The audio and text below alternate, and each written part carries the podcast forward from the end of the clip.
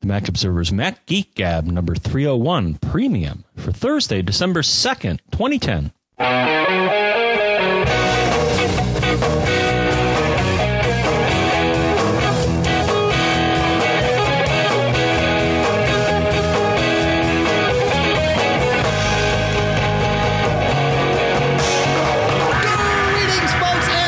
Welcome to the Mac Observer's Mac Geek Gab. John, I have a question for you. What little dance do you do when you listen to the theme song each time? The Happy Dance? Okay, I'm just curious. I think we all have a different dance that we do, and uh, and I was just curious what yours was. What's yours? Today, as I was listening to the theme song, I kind of did this little. Uh, it was like a, I would call it like a little uh, a, a, a German boy dance where I kind of had my arms swinging back and forth uh, at, at next to my body, but uh, that that was my little dance today. Oh, anybody should be doing a German boy dance. It'd be me. I know, a 'cause- Background. yeah, Um, given- well, I'm sitting your- your down. history. You're st- well. You're No, standing up. Well, right? No, no, no. I'm sitting down, but it was just kind of Okay. you know swinging my arms back and forth. Yep. So, So, anyways, December. My goodness, how did that happen? um, I have an answer, but that's not the kind of question we typically answer on this show. But uh, we could we could probably figure that out for you, John. There's there's two geeks I know that you can call. So we yeah we celebrated show 300, right? Uh, thank you all for uh, for those of you that were in the chat room, and of course all of you that downloaded and listened. We had a we had a blast, and hopefully you all appreciated the uh, the, the the cast and the guests that we had. A panel of luminaries. That's what it was. That's right. Not us, the other people. Yeah, yeah, yeah. The- those other guys. That's right. All right. Uh, you know what? Speaking of questions, let's dive right in. I'm sure we've got other things to talk about, but uh, but we've we've got some great questions. Uh, we're going to start off with some some just good old tech stuff, and then uh, we've got things. We got a printing thing. We're going to talk about. We had a lot of questions about Yojimbo.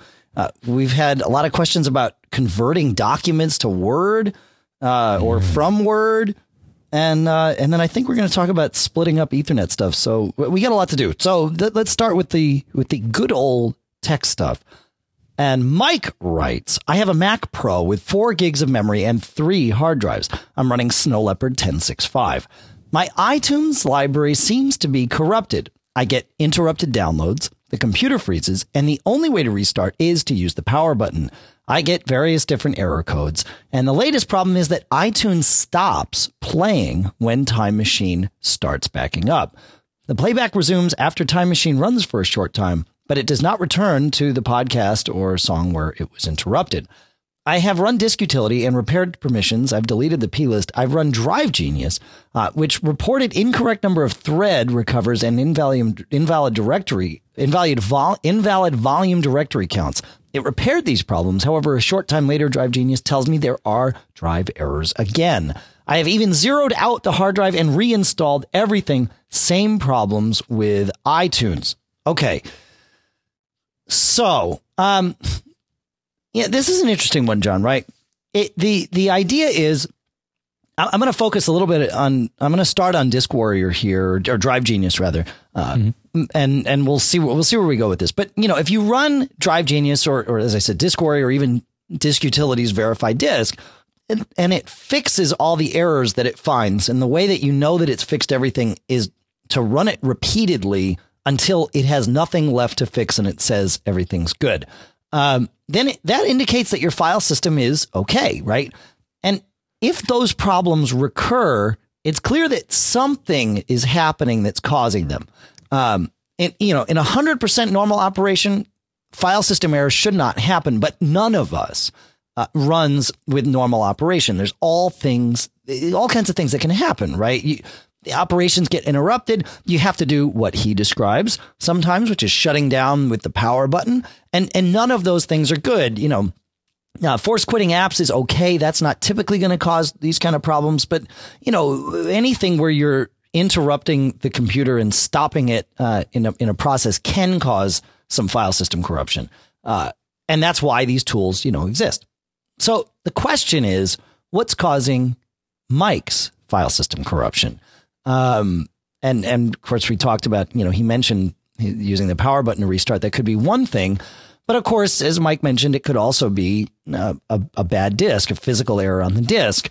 Uh, physical errors on the disk could cause file system corruption, but it's important to remember that file system corruption in and of itself is not always caused or even usually caused by physical problems. Um, the way you'd make sure you don't have physical problems is, well, to replace the drive and, you know, see what happens. But, but short of that, you can use disk utility to check the SMART status of the drive and uh, and you do that just by going into disk utility and highlighting the disk and look down at the bottom. You'll see S M A R T, which John is uh, system monitoring self, and self monitoring and reporting tool. Something. Yeah, something. Technology. Like yeah, I think close I think, enough. I think that's right. Yep. Uh, and essentially, what that is is that's electronics on the drive monitoring the drive itself. And if it detects a problem, it's going to tell you. And more often than not, it's right. Uh, I, don't know that I've I've seen a drive with physical problems where it was not reported by Smart. Um, so if that's not reporting it, chances are you don't have problems. Uh, right now, I use something so, to, to, mention Smart. Yep. So as you pointed out, you can get Smart through you know Disk Utility, and I think System Profiler will show it. But there's also yep. something that I use called Smart Reporter, which is a tiny little utility. It'll sit in your menu bar. Okay. And it'll give you a happy little icon showing status of your drives. And if everybody's happy, it's green. And if things aren't happy, which I've never seen, but it'll it'll be in a different state. The other nice thing about Smart Reporter is that if it detects a problem, you can tell it. By the way, you know, send me an email. Oh, that's cool. Just, and I have it set up for that. No, I, I, I have never had a drive fail its smart status, and, and I hope I never do. Right. But that's a nice utility to check that sort of thing. But but the, the one thing that Disk Warrior uh, comes with one of those too that'll sit in the background and check for you. Uh, yeah. Okay. So, cool. Yeah. But, but um, you're right. Disk Utility, you have to go and check. It's not going to monitor for you. Right. But the thing I want to be clear about here is, I guess, what we're going to call either a soft error or a hard error, Dave. Okay. Is it is it the structure of the data on the drive that's damaged? Then that certainly things like Disk Utility can, can certainly fix that or is it a hard hardware error? And now the thing is that gets a bit trickier, I think. Now, fortunately, our friend and, and I love Drive Genius. I think it's a great utility. Drive Genius does have a tool that will do an exhaustive. I mean, you you can set it up. I mean, this is going to take a while, but it will go to every single block on the drive and do a read write, and it'll thoroughly thoroughly check it out. Uh, so don't do this with an SSD drive, by the way. But but a typical drive, oh, yeah. No, because you're going to womp. Yeah, I mean you'll. yeah. Bad. Yeah, because that's a, that's a lot of activity. No, that's a very good point. But for mechanical drive, yeah. um, and and I think the name of it, yeah, it's called scan, and you get some options saying, you know, do you want to do a you know high level or low level? Um, but what occurs to me, Dave, is that the, the, this is a problem that could be feeding on itself. Is that because he mentioned iTunes um, corruption? Yep. Or, and I'm thinking, I, or, yeah, iTunes. I guess that's I guess that's right. Yeah, I, iTunes is acting funny, certainly. Yeah, no, one thing, and, and the thing is, if that's damaged, then I think you may uh, keep running into what I'm going to call these soft errors, that there is that they're going to keep recurring. Um, right. So, one thing I want to suggest, and I found an Apple support article, HT1451, and that article tells you how to recreate your iTunes library. It, uh, I'm thinking it may be possible that there's something in the iTunes library that is damaged, and this utility is not going to fix it.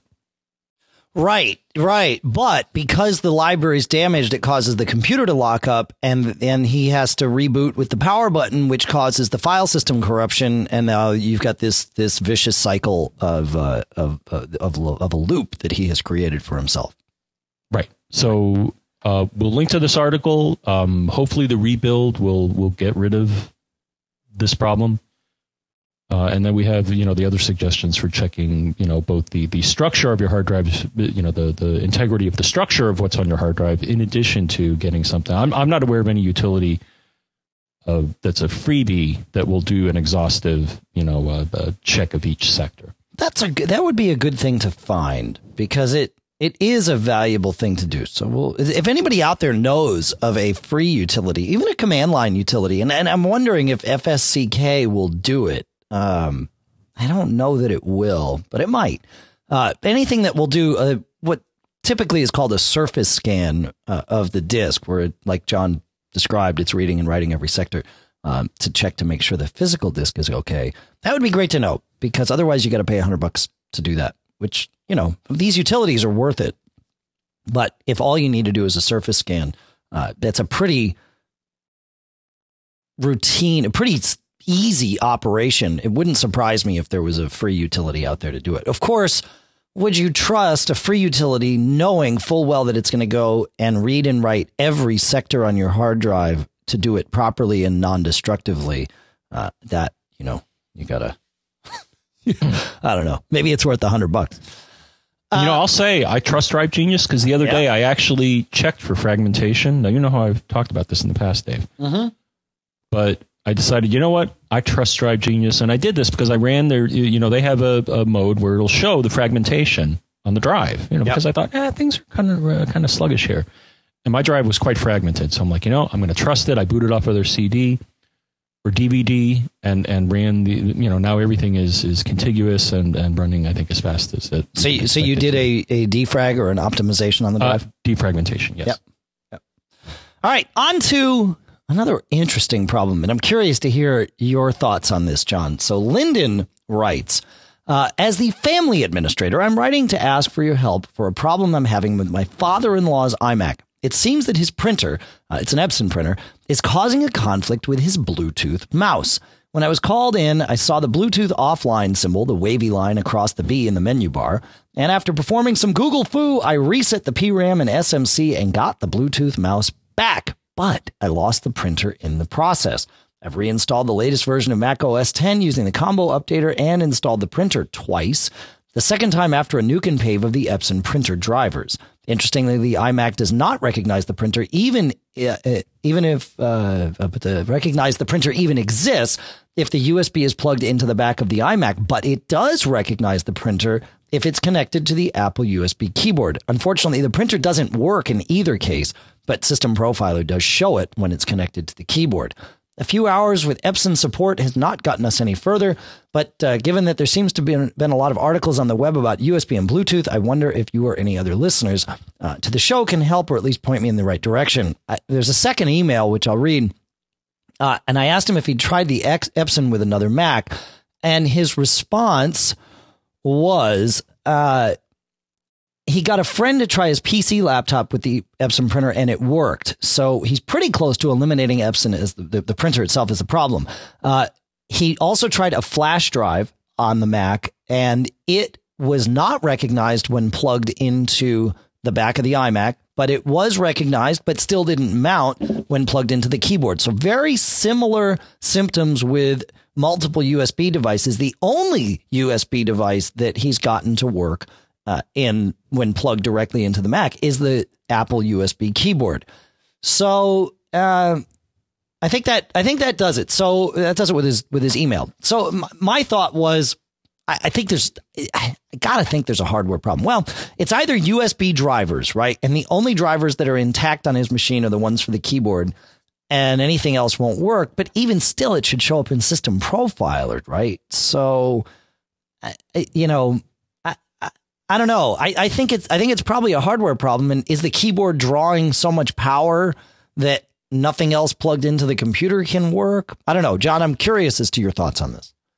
My thought is, and this occurred to me at first. I thought, well, USB and Bluetooth, Dave. What what could they possibly have to do with one another?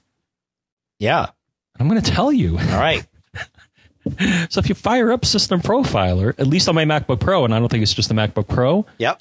Um, click on USB. And you know what, Dave? One of the devices that you're going to see in the USB device tree Bluetooth. is something called Bluetooth USB host controller. Okay. So, So, I'm Blu- suspecting one of the blue, the, the, something is flaky with one of the Bluetooth. Uh, I'm sorry, USB hubs or controllers or chips within that machine. Yep. And when it gets upset, one thing it may do is knock the Bluetooth off the bus or, or uh, somehow upset it so that he gets that. But the fact that, uh, as far as I know, all Bluetooth is is actually just another USB device on the Mac would lead me the, the that I would agree with you that it's a uh, hardware problem specifically uh, USB controller. Now, as far as why plugging some things in would work and some don't, um, you know, different devices have uh, you know different power requirements, And you know, and, and some what should happen is if the bus doesn't have enough juice, the, the OS should report this. Right. Assuming the device itself advertises its capabilities properly. But what if, what if it's case. not a juice problem? What if it's you know that the bus is corrupted and it's it's, it's well, that's what I'm thinking. Yeah, you know it's it's it's it's a data problem or something. Yeah, some short on the motherboard. Lyndon, we yeah. told you not to wash the machine with hot soapy water, right? So no, never mind. That's not how you clean the bus. That's no. not. Yeah, that's right. You don't you don't hose it down outside with that grease cleaner. We clean different buses that way. But but the very the, the, good thing that he did was to take the printer itself and put it on some uh, a totally different device. I think right. he said he put it on a PC. Yep. That to me, yeah. So I, I totally rules out the printer. I'm leaning towards USB uh, a USB chip issue in the iMac itself. You know, one thing to check is System Profiler does exist on your Mac OS 10 boot DVD, right? So uh, before you nuke and pave to test this, just boot from the DVD and go into System Profiler and look under USB. Now, I would start this with just the keyboard, you know, connected and see what it says under USB. Then start plugging things in like you have and refresh that USB list in System Profiler and see what happens. Because if it is a problem with your OS install, and I really don't think it is, but if it is, then booting from the DVD and looking at System Profiler there will totally tell you what's going on. I'm uh, I'm with you on that. The, the other thing in System Profiler that I noticed, and, and I'd be curious what he sees in this, is that there's also a printers category, and it'll no. list all of the devices that you have on your printer, but it sh- it has a little thing showing status. Mm-hmm. And maybe worth seeing what, if any, status is there. The, the, the, from what he indicates, it. I mean, it probably won't even show up, but there right. is a status uh, line in System Profiler for each of the printing devices that you have defined. So right.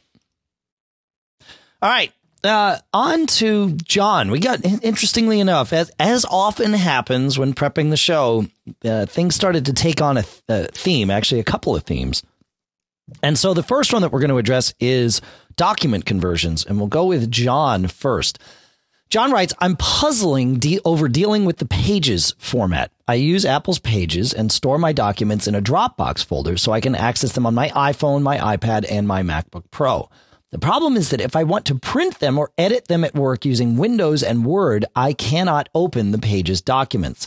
I know that Pages can export as Word, but it's an but it's awkward keeping two versions or remembering to always keep the Word version up to date. Similarly, I know iWork.com allows download of Word versions, but again, I don't always remember to republish documents after I make minor changes to them. I was wondering whether there is either an iPhone app that could convert documents from Pages to Word, i.e., open it from Dropbox on the iPhone, then email the Word version to the Windows computers. I've also wondered if there's a way to get something like Hazel to automatically create Word versions of Pages documents, i.e., to automatically reconvert after saving. Uh, even when better would have be to uh, the ability to have pages automatically save both pages and words versions or automatically republish to iWork when saving. With a new version of Office, I'm half tempted to go back to using Word. Can you advise which is the easiest, preferably invisible method of always having access to up to date Word versions of my pages documents? Okay. So, John, I think we both have a couple of ideas here. Uh, Another one came to mind as soon as he said iPhone. App. Okay. All right. Um, I'll, I'll research it further while you, you begin. Okay. All right. Cool. So, uh, you know, first and foremost, it's really important to know that the word to pages conversion, either from word to pages or pages to word, is not 100% accurate, nor is it error free.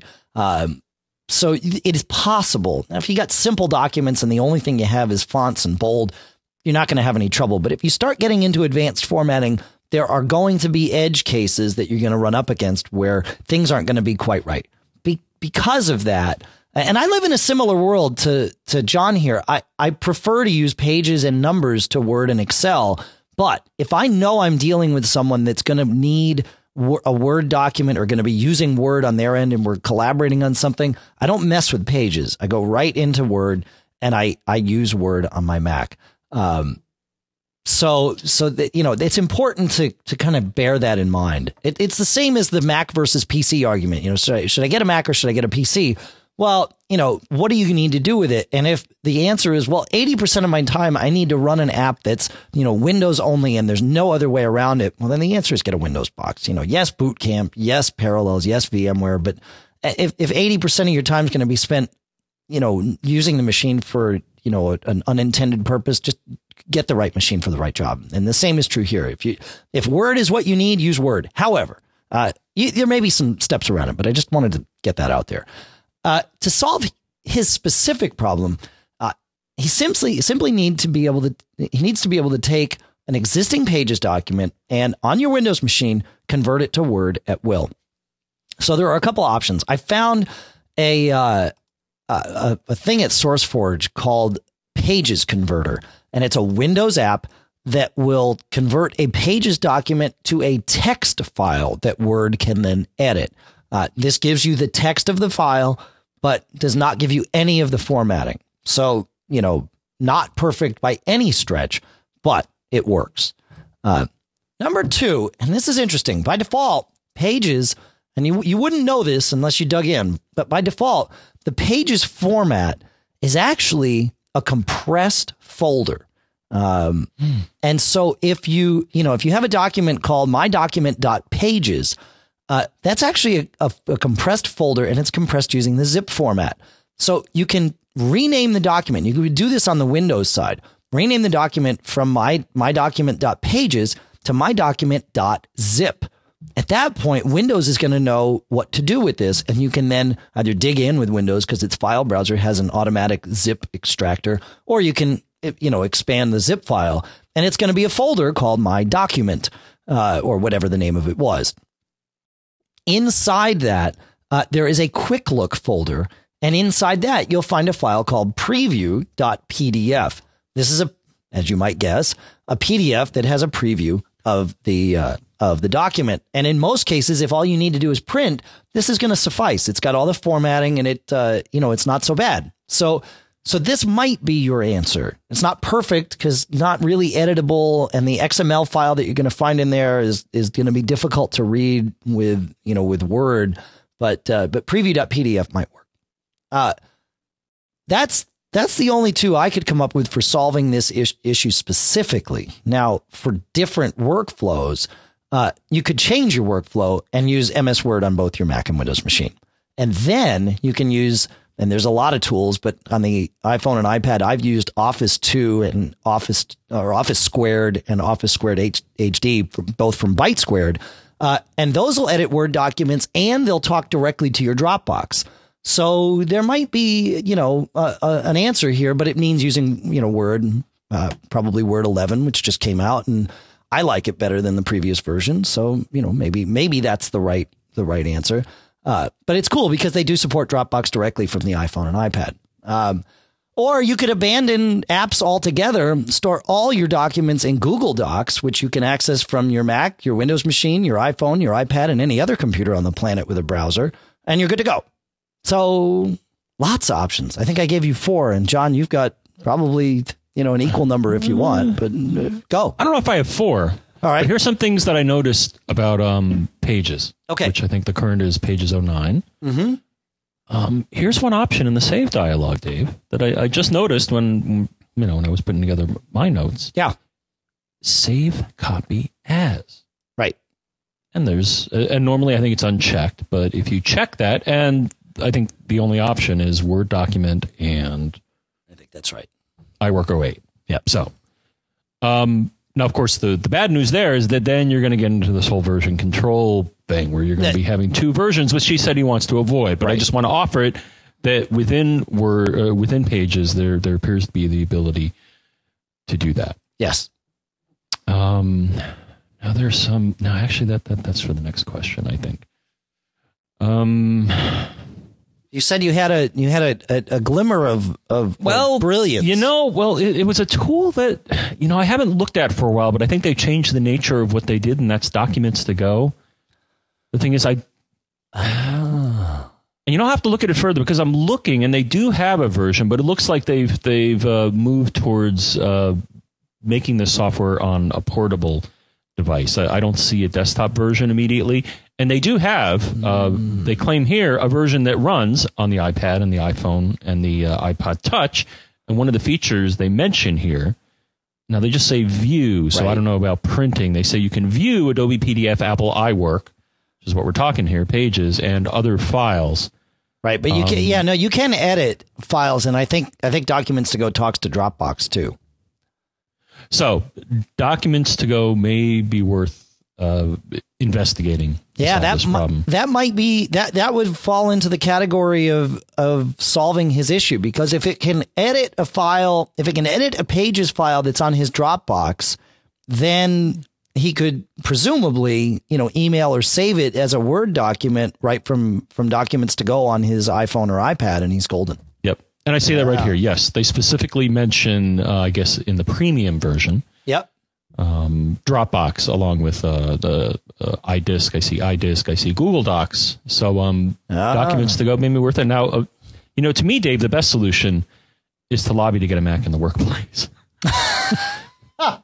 I'm serious, man. Yeah. Well, there's a there's a book coming out about that, right? David Sparks from the Mac Power Users podcast has a book coming out, I think. about Oh, that. oh yeah, I got a note about that too. Yeah. we'll we'll have to check his book out. Yeah. Um, because I know quite a few people that are, you know, battling IT groups who are like, you must run Windows, and I know more and more people that say, well, I can get the Mac and run either VMware or VirtualBox or Parallels, and I have a Windows PC inside of my Mac. Will that work? In some environments, it will, in some, Right. it won't. Right, that's true. Yeah, yeah. Um, the other thing I noticed, the follow up to what you mentioned, is that um, you another way to save it. So I like the zip thing. That's very clever. I didn't know that. You can also, and it's buried within the prefs for pages, and it may make this a, a little more palatable. Is you can say save a document as a package. So, so it eliminates the zip step. It's, it's not a big, big deal, but I just noticed that when I was going through the prefs and pages that you can choose to save it as a package file, which then I think it, it eliminates the unzipping. Right. It would show up on if you did that and it's in what uh, preferences general saving. Uh, but if you if you do that, then when you view the file on Dropbox from your Windows machine or on the web, it's going to show up not as a dot pages file, but as a folder uh, already. So it, essentially an unzipped version of of this, right? Mm-hmm. Yeah. All right. Um, let's go to Joe and let's see what he says. Uh, he says, Joe says, I recently dug out a eulogy I wrote for a beloved uncle 24 years ago, but Word on my Mac wouldn't open it in a formatted way since I used the fast save option from Word in the old days. I can't tell for sure what the final form of the document was. Is there a converter to update the version so I can get it into pages? Uh, I have had good luck using a utility called Zamzar.com for this, and we've mentioned it on the show before. Uh, you visit Zamzar.com, you upload your file, you tell it what format you want, it emails it back to you, and you're good to go. Uh, that that's one step. The other step would be either what Quick Office or Open Office uh, on your Mac might do it. That you know, th- those are my two thoughts on on reading that old Word file. Uh, John, do you have any any additional thoughts? Of course. Good. About oh, about this. Um, yes, I do. And so I poked around here. Now, unfortunately, it involves uh, you know moving. I'm not going to call them the dark side. No, I'm, I'm going to call them the dark.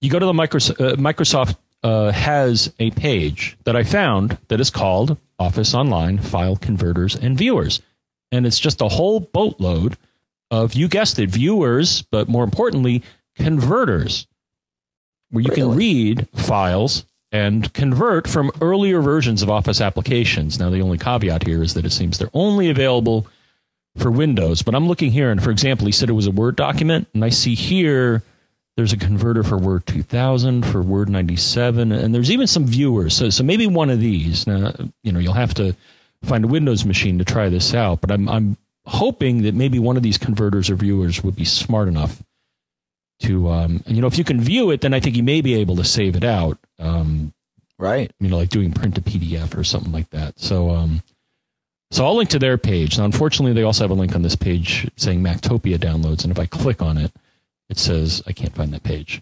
So mactopia which uh, mactopia is of course um you know microsoft's mac specific site.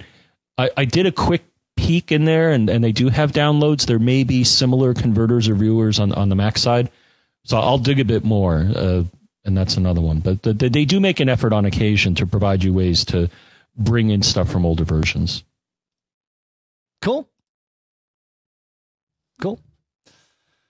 All right. Uh, you know, Joe had a second question. And so we're going to jump from this document conversion thing to our printing issues topic because we've got two of these. At least perhaps we have two of these. And that's my iPhone alarm. That's always going to go off this time in the afternoon. Um, mm-hmm. all right. So Joe writes I've started having a problem with the print quality of my much loved HP LaserJet 5MP printer. Recently, each page has a gray band on the right hand side and sometimes on the left. Can you recommend anything for me to do to get rid of this unsightly effect? Uh, John, my guess, even though I know you're not a big fan of uh, having always having the latest and greatest gadget, I think both you and I would come to the same conclusion. And and John, that is Dude, brand new printer. There it is. There it is. I'm trying to find out how old this thing is. They're old. Um, They're old. Um, but, but, but, but to dig in a little question. bit. Yeah, because laser printer, the design of of a the way a laser printer works has not changed much. So they, there's a couple of things that it could be. Number one, and this would be best case scenario number one is is possible that you've got a toner cartridge that's gone flaky on you and this can happen especially if you buy remanufactured toner cartridges in fact i had to stop buying them because they would do exactly what joe's describing here uh, so it's possible that you've just got a funky toner cartridge and if you put a new toner cartridge in this problem could could be 100% solved or it'll be 0% solved because it's not the toner cartridge and it's one of the other uh, more expensive and more uh, difficult to replace uh, components inside the the printer. Of course, toner is meant to be uh, replaced, and that's how that works. But but it does come in that cartridge, and those cartridges can get funky after a while. So. Right now, if he's seeing a band, what I'm going to select, and and it, it, it's hard to determine which piece of the printer, yep, um, is doing this, Dave. But but as you pointed out, most laser printers operate in the same fashion. And if I had to guess the component in the printer that needs replacing, it would be, uh, I believe it's called the drum. Okay. And that's the thing that I think the laser actually hits before the, the drum then picks up, you know, due to being charged, picks up the toner. And eventually those things have a lifetime and they wear out. Now, this printer, I don't know how easy it is to replace the drum or if it's even worth it. I mean, yeah. You know, so it, it may cost more to replace the drum than it would be to just get a decent laser printer. So, so there's the drum. I think there's the. I think you pointed out, Dave. There's there's the fuser, which is another part of the printer. Yep. That could be screwed up. And then I'm trying to find the name of the other piece here. Okay. There's also, I think, in most leaves something, and at least in my printer, it's accessible, and it's a Corona wire. And I guess is another part of the print mechanism. And at least on my printer, Dave, the GCC printer, there's actually a little slider because what can happen is is cruft can build up on this little wire and it, okay. and it could result in you seeing a streak on the page. So if it's accessible, um, so you know, I, I mean, I, I quickly looked on the web here, and there are places that will sell maintenance kits and you know roller cleaning kits. So, oh, I mean, you can get, you can yeah. give it a try, yeah, um, and and try to refurbish it or repair it. But uh, again, I mean, looking at that printer, I mean, it's like you know the PostScript level two, and you know it's really slow. So uh, uh I got to give you credit for putting me to shame here. I think because the, this is a. Uh, uh, no, that printer might be newer than the one you've got. Okay. Yeah, yeah, yeah. So I guess when whenever you come to us and say, "Hey, my printer's not working right," then I'll just go and find the audio clip with, where and play it back to you where you say, "Dude, buy a new printer." Mm-hmm. That'd be good. Thanks. Right. Sure, you bet. We're here for you. Okay, we have another potentially printer related issue from Marion. Uh, let's see. It, it, and this is going to be a weird one to read because Marion has made an assumption that this has to do with smart sleep, and I don't. I don't believe that's correct. Uh, but let's start at the top and let's see where we go. Marion writes, I've been having some issues regarding or using smart sleep. You've mentioned utility on the show quite a few times, and then as my going to sleep hibernate time was getting longer and longer, presumably because of my many login items, uh, so I decided to go ahead and install Smart Sleep. It worked flawlessly for about a day, Then it seemed it just stopped working as my going to sleep time, set to smart sleep, uh, got even longer than before I installed it. As after the usual troubleshooting process, and, and it's I'm going to stop right here. It's important to remember that smart sleep, all it does is it changes whether or not your Mac and at what point your Mac saves a hibernate file, meaning it dumps the contents of RAM out to the hard drive or not. Uh, by default, the Mac does this 100% of the time when it goes to sleep. And if you've got a lot of RAM, or you've got a slow hard drive, or you've got both, it can take a long time. Uh, the benefit is that if your battery runs dry while your computer's asleep, then you've got this hibernate file and everything is restored and you haven't lost anything. So that's why Apple sets it up this way. But Smart Sleep is a little extension, modifies some system uh, parameters, and then it goes away. So it doesn't run in the background or anything. It just modifies these parameters and then and then ejects. Uh, and what it'll do is it'll not hibernate unless your computer is, you know, below X percent battery, and, you know, 5%, 10%, 20%, whatever you want to set it to. So I'm, I'm not convinced that this has anything to do with smart sleep because smart sleep doesn't really do anything and it doesn't run. Um, but uh, smart sleep was the first thing that uh, that Marion used to try and attack this problem. Uh, so after the usual troubleshoot, uh, back to her email uh, or his email. I'm not sure if this is a male or female Marion, and that doesn't really matter. Uh, after the usual troubleshooting process, including PRAM and SMC resets, creating a new user account, and some other unsuccessful attempts, I turned to the console. I put the machine to sleep and woke it up quite a few times before I noticed that there was a mention of a shared printer located at my work, even though I was at home at the time, causing considerable burden on the network. I deleted the USB shared printer from my printer list in system preferences, and sure enough, after closing the lid, my MacBook Pro went to sleep almost instantly. After a few days, I went ahead and tried the new Printopia app, which is really cool, and we'll we will talk about it and cool stuff found.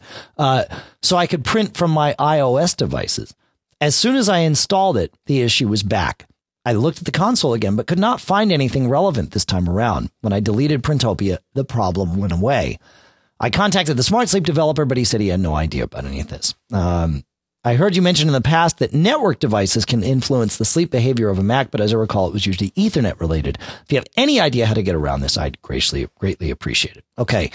So, as I mentioned, I, I don't think Smart Sleep has anything to do with this. Really, what it sounds like is anytime there's a non USB printer in the, uh, you know, so any sort of, you know, network or, or alternate printer, anytime there's a printer in that, one of those printers in the list, sl- shut down or uh, sleep rather is significantly delayed before it allows that process to happen. That's the that that's that's what's happening here. That's what that I mean that's that's the symptom that we're hearing, and it doesn't matter whether it's a network printer or this you know kind of virtual printer, net uh, Printopia driver, anything attaching to the printing system in its own way. Uh, so for me, that tells me there's something wrong with the printing system. Thankfully, we have a way of resetting the printing system, and to do that, it's system preferences, print and fax, and then uh, on the left, you'll see a pane where it lists printers. Even if there's nothing there, just right click anywhere in that pane and choose reset printing system. And it's either right click or control click. Hopefully that does the trick. So that, that I, other than that, I, I'm kind of at a loss on this one, but it, it's definitely, there's definitely something wrong with the printing system. Uh, which is a system wide thing. So it's new user accounts aren't gonna aren't mm. gonna fix it. But go ahead, you you I, I I can hear it. Go. I'm chomping. Mm-hmm. I got my bit. I'm chomping. Mm-hmm. no, what I think uh, uh, I'm with you. The smart sleep is identify is reacting to activity. Uh, uh, so I think it's it's doing smart sleep is doing nothing other than reprogramming the time at which hibernate happens. Right. Okay. So smart sleep smart sleep doesn't do anything when your computer's going to sleep. All it does is it reprograms the the the power manager settings, right? right? So yeah. But but if there's activity in the system, I mean the the Mac is if there's a lot of activity, then the Mac will, yeah, well, I guess as pointed out, will will take a while to go to sleep. Will not go to sleep, and that has nothing to do with smart sleep. It's not. There's smart sleep has nothing I, I agree. to do with it. Right? Okay. The only other thing I could suggest is that you know this is in a slightly different part of the system preferences. But if you look in your the, the other thing that I've seen, Dave, is sometimes, and you may be able to see this through Activity Monitor or something.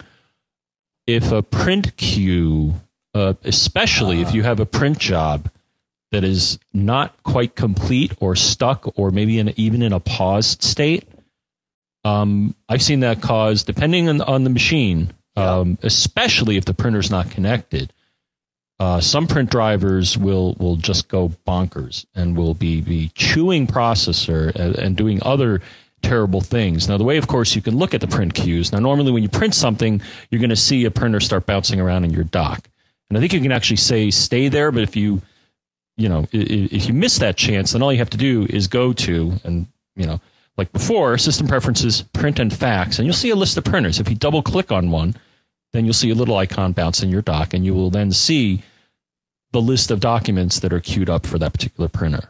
So, um, anytime you're having printing issues, you may want to make sure that that is cleared out, or it's not in a uh, you know a pause state. Yeah. You know, or push the documents out of there because I have seen that cause cause issues. Again, especially if the thing's not smart enough to realize the printer's not there, and it will it will try and try and try to print to a printer that does not exist. Yeah. So. Yeah. I, you know what? It wouldn't surprise me if that's exactly what's going on here. And, but the reset of the printing system should wipe that out. It will, you'll have oh, yeah. to re add your printers if you do that. That, you know. That's uh, the nuke and print, uh, uh, the nuke and pave of the printing world is right. know, reset the, the print system. Right. Hopefully that does it. I, am eager to hear back from you, Marion, because it would, uh, I really, because otherwise I'm uh, kind of at a loss. So I hope that does it. Mm. All right. Are we good on this one? Uh, think so. All right, cool. Uh, Kirk wrote, and and we've got two again, two questions about about Yojimbo specifically. Uh, and so we'll start with number one. Kirk writes in episode 299, you stated that you use Dropbox to sync your Yojimbo database between your two machines. How do you do this? I tried creating an alias of the main database file while moving it onto Dropbox, but it doesn't seem to work. I have to use Mobile Me right now, and it's not been a seamless experience. Okay. Yeah, it doesn't work quite that way, but it does work. There's a there's a post on Google Groups uh, or on a Google group that that kind of details what I've done here, but it works really well. Uh, the the the the general gist is, and you got to quit Yojimbo on all of your Macs before you do this. Uh, but the idea is you were half right, Kirk. You move your Yojimbo library from where it lives, which is in um, home library application support Yojimbo. Uh, you move that that Yojimbo folder to your Dropbox. And you can put it anywhere in your Dropbox you want. Just don't get in the habit of moving it around. Uh, but once it's, you know, you can put it wherever you want. You can put it at the top of your Dropbox. You can put it in a subfolder. You can put it wherever you want. Once you've done that, then the alias was the right concept, but not the right implementation. There is the Mac OS 10 alias functionality, which is different from the Unix uh, symbolic link functionality. And for what we're doing here, we need to do the symbolic link. And there's all the commands to do it, but the idea is you have to go into the terminal. It's one command. It's it's quite painless to type, uh, and and the idea is you go to that application support folder and you say, hey, uh, link the it's just like creating an alias. You know, create a, a link instead of creating an alias of the Yojimbo folder in my Dropbox to a virtual Yojimbo folder here. And then after that, you're totally fine. You do that on all your Macs. The problem is you can't run Yojimbo on more than one Mac at a time if you're doing this, but for most of us, that's not going to be a huge problem. Uh, so, so that that's the uh, that's the answer there. And I don't know if you have any questions. I know you don't use Yojimbo John, but you use Dropbox and all that. So any anything to add or any questions here? Nope. All right. And then the second part of this Yojimbo little tour here comes from Jared. So I will play Jared. We will play Jared's comment as soon as I can click the button. Hey, good morning, John, Dave, and uh, perhaps Pilot Pete. This is Jared from Monterey happy Thanksgiving to you. 6:40 a.m. and I'm on my way to work. Hope you guys have a fantastic holiday. Hey, I was just listening to show 299 and got to the point where you were comparing uh, the uses of Yojimbo versus uh, the uses of Notebook by Circus Ponies, and I have both of those applications based uh, purchases based completely on on your guys' show, and I've played around with both of them a little bit, but not a lot. But uh, you know, a question that I had, a, a, comparison I wanted to make is is Yojimbo versus Evernote. Uh, you know, Evernote has a free a free option and a freemium option, as they like to refer to it on their podcast. And uh, Evernote's been a fantastic product. I use it a, a lot. I use it all the time. And the beauty of it is, is that I have access to it on all of my devices my iPhone, my iPad, my Mac, and any other PC that I need to get access to. Uh, I can use it there, which isn't necessarily the case with Yojimbo. I know that Yojimbo just recently updated and added an iPad app, but uh, that's going to require a direct sync between your Mac and, and your iPad in order to get that going on. So I just wanted to know your thoughts on uh, on comparing those two products. All right, uh, and then Jared had some other comments that will, yeah. Uh, okay, so Yojimbo does have an iPad app now, and that's that's an important thing to note. But it is read only on the iPad, so the, there is no editing happening on the iPad. It's you sync directly from your Mac to the iPad, uh, and you can access all of your stuff there, but you cannot uh, edit on the iPad. And presumably, editing is forthcoming, and I think they they alluded to that in a press release or somewhere.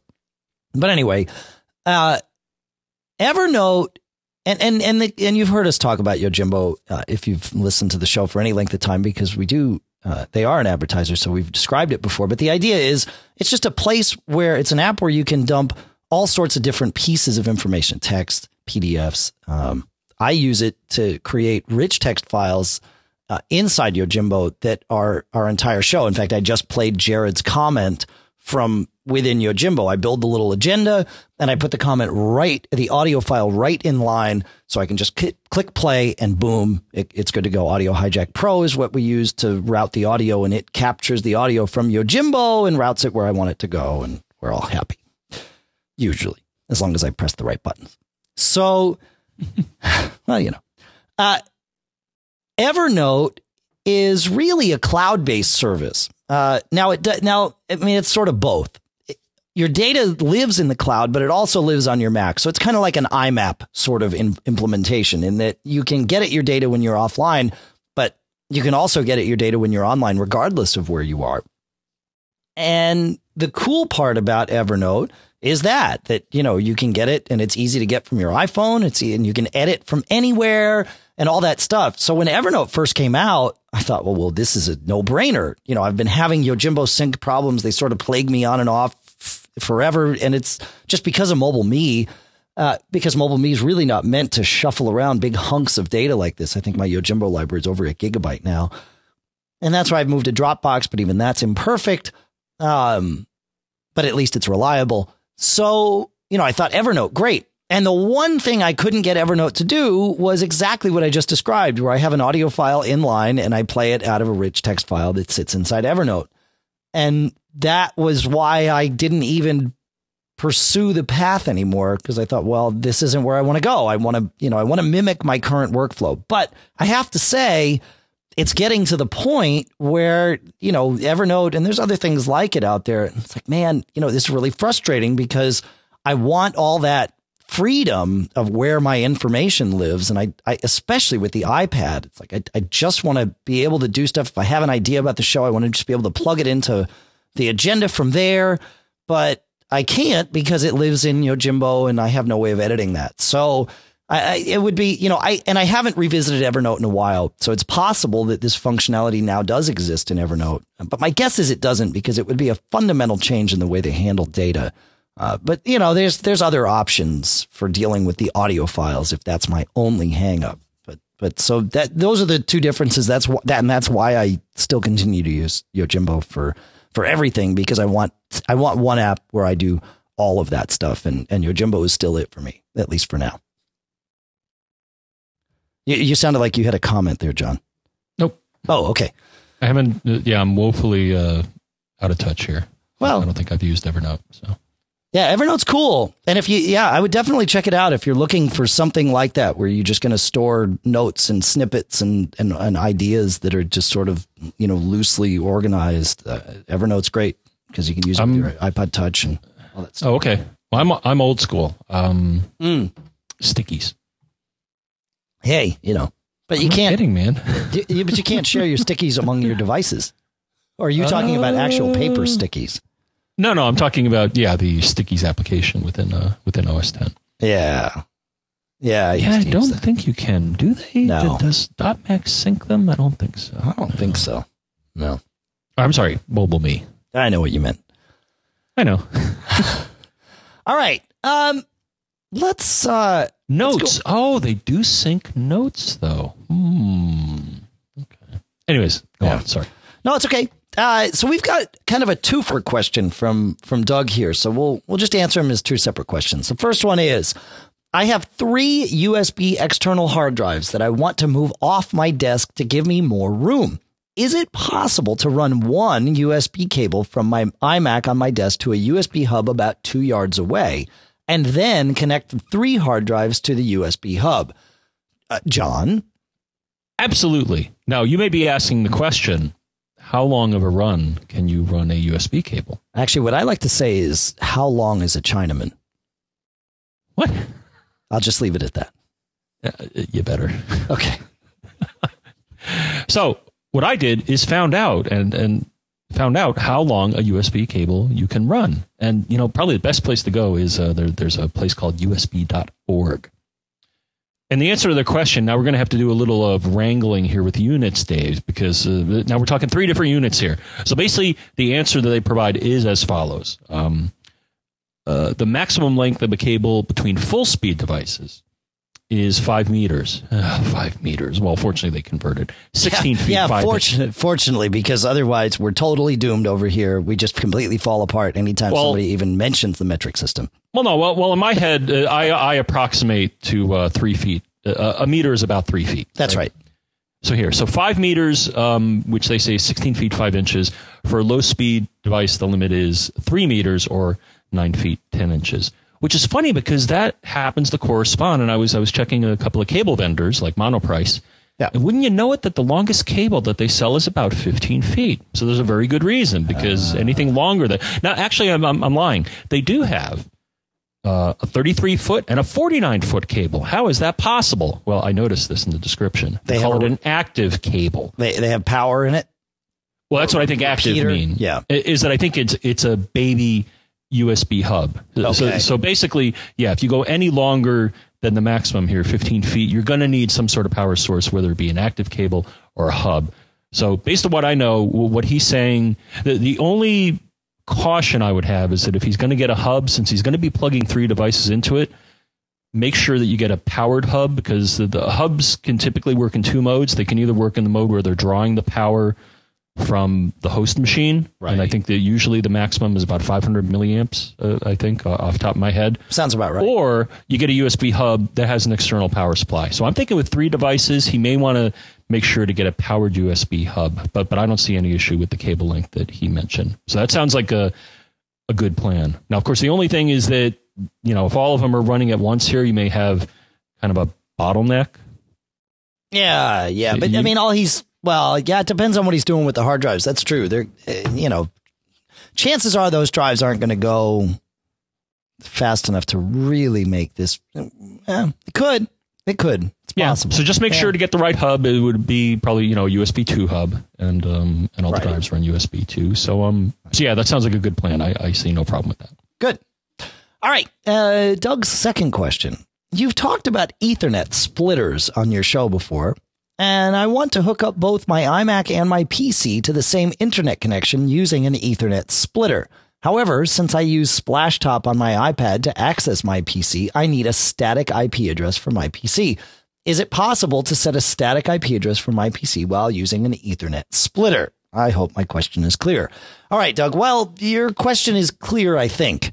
Um, there is no such thing uh, as an Ethernet splitter per se.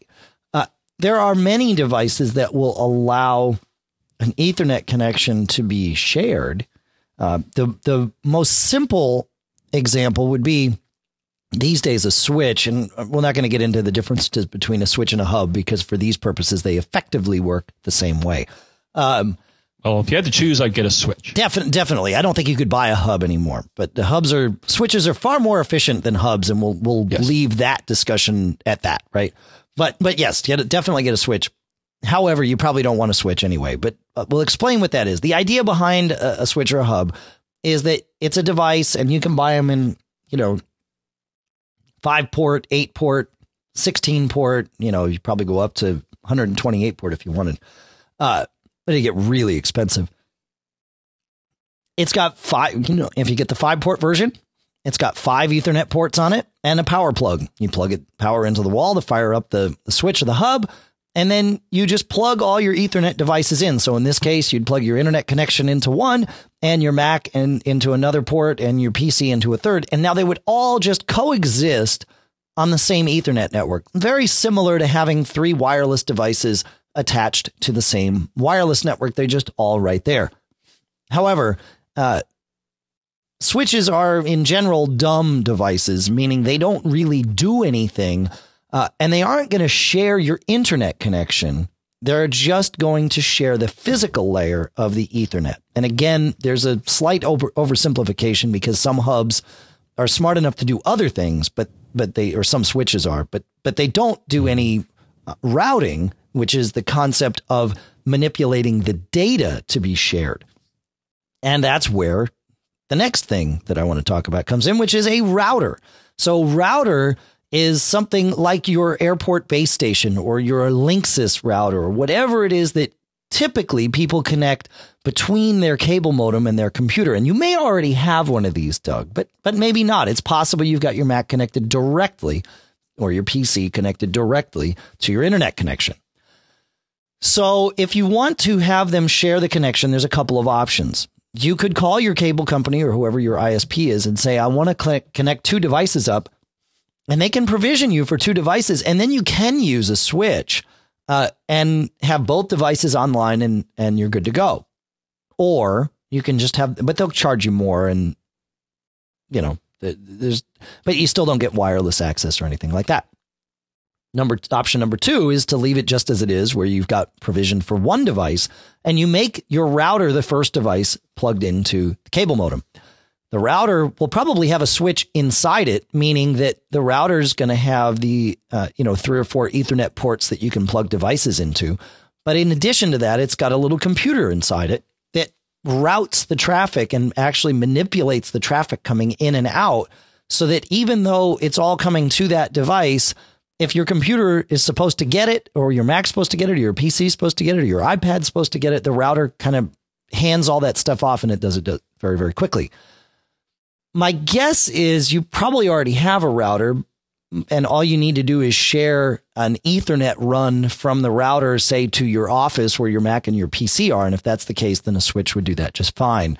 If not then you need to get a router. Uh, and i wasn't sure of your of your setup when the question came in so so there's there's all the magic answers did i miss anything there john no i'm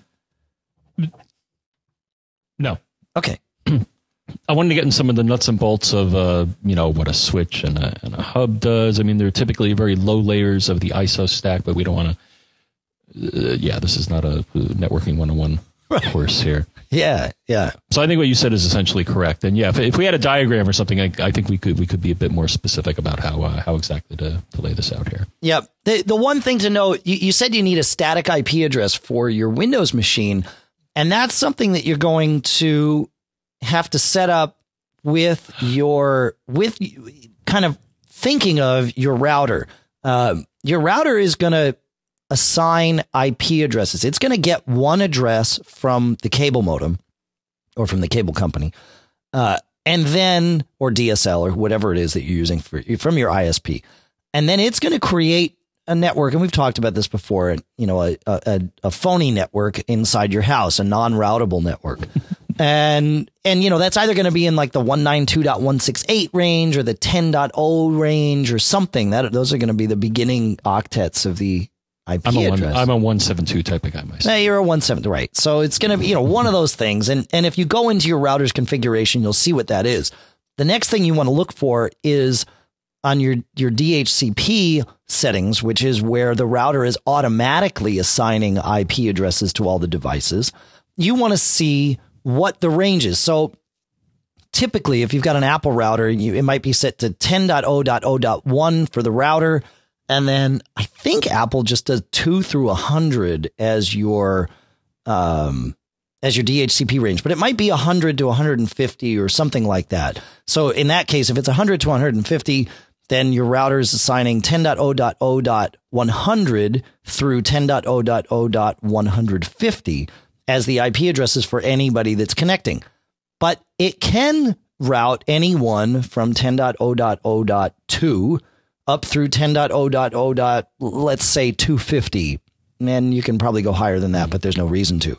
So if you're going to assign a static IP to your PC, what you need to do is just pick something that's not in that DHCP range. So 10.0.0.10 uh, would work fine in, in, in the example I just described. And if it's 192.168.1.x, and you plug your numbers in there and off you go. So that way you can assign a static IP to your PC and then your iPad can always see it at least when it's home on your network. If you need your iPad to see your PC from when you're afar, that's a whole different question. And we'll get into that maybe another time. I don't know. Yeah. And another thing to dive into would be, you know, and actually I did this recently would be, you know, to, to map a DHCP address to either a client ID or yep. a MAC address. Um, kind of a finger wag at least Apple's implementation. And I think when you talked about this, Dave, you mentioned it, but of course I never listen to what you say anyways. That's right. but um, Apple's device, if you define, you know, saying, okay, this MAC address goes to this IP address, it will not change the range of addresses that it's willing to hand out to other people, which to me is kind of lame. You would think that'd be a simple thing to program. No, saying, well, it, no router will. Oh, okay. Yeah, what you because it's not part of the yeah, it's it's not it.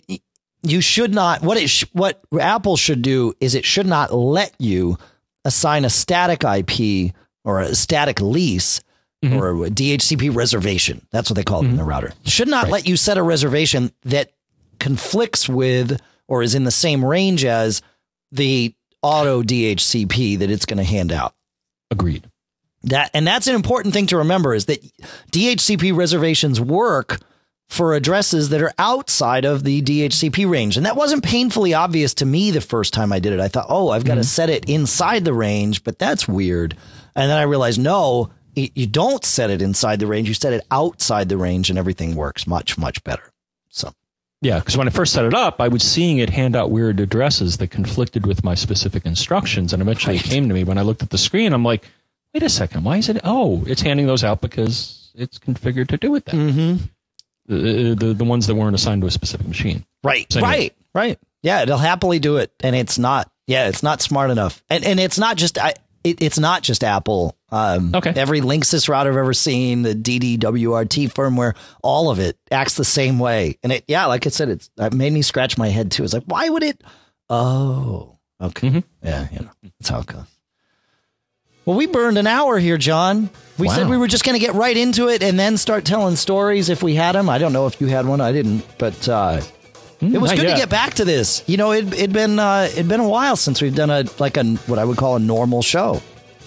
And this was uh, mm, I don't know what a normal show. Yeah, I know what you mean. But you know, I guess we did 299 was pretty normal. 300 wasn't. 298 was cool stuff found, which is nor a normal diversion from our course. I don't whatever. Mm-hmm. Anyway, fantastic. Thanks for sticking uh, through this with us. Hopefully, you learned something. I certainly learned something. Uh, I learned a lot of things. I always learn a lot of things when we prep these shows and when we do these shows. Mm-hmm. And uh, of course, thank you from the bottom of our hearts for being subscribers, staying subscribed, supporting us. Uh, it, it, really, it, uh, we say it all the time, but it's true. It, it, and it doesn't lessen what we mean when we say it means a lot because it means a lot. So thank you. Thank you. Uh, you know, okay, so you're you're premium subscribers. Do we need to tell you how to contact us? You can contact us and tell us if we need to tell you how to contact us. How's that sound? Because chances are, if you've subscribed, you know, we're happy to go through this. Like we have a, a whole lot of fun going through the contact info. But d- do you really need it? Um, I we- think people need to be told, Dave, that they should send us an email at premium at macgeekgab.com. That's true. It is, a, it is, a, separate email address, and I believe you said uh, premium at macgeekgab.com. I absolutely said premium at macgeekgab.com. That's what you think. Com. you can call us, of course, at 206 666 Geek, which, John, is. Four, three, three, five. Uh, I'm not a singer. Four, three, three, five. There we go. Much awesome. better. Show notes at macgeekgab.com. You can Skype us to MacGeekgab, of course.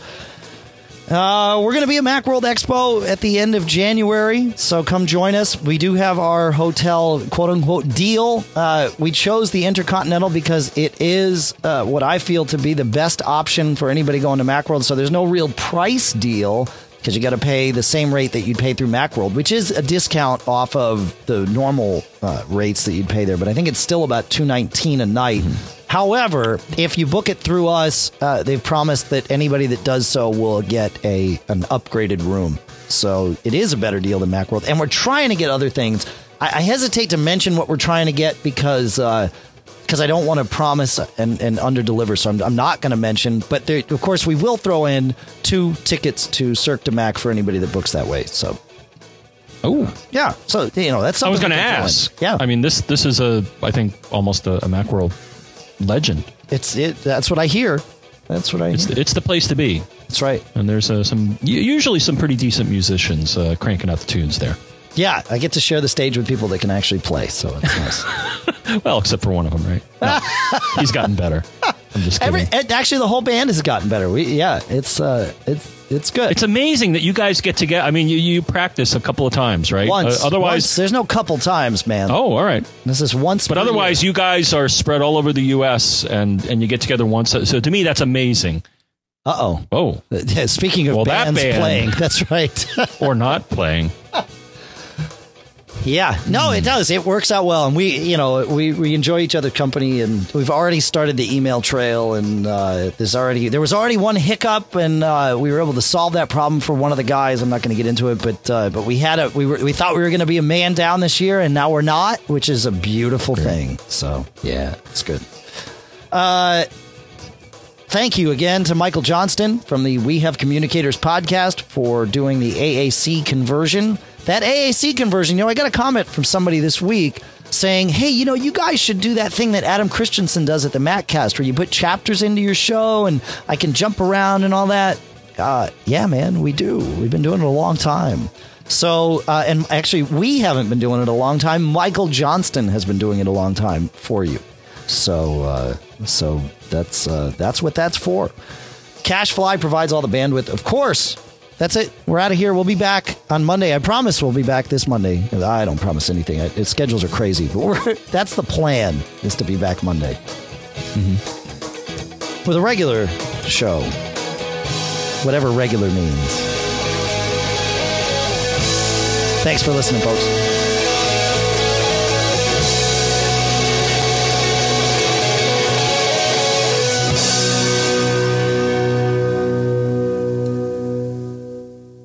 Have fun and what, John? Don't get caught. Made up.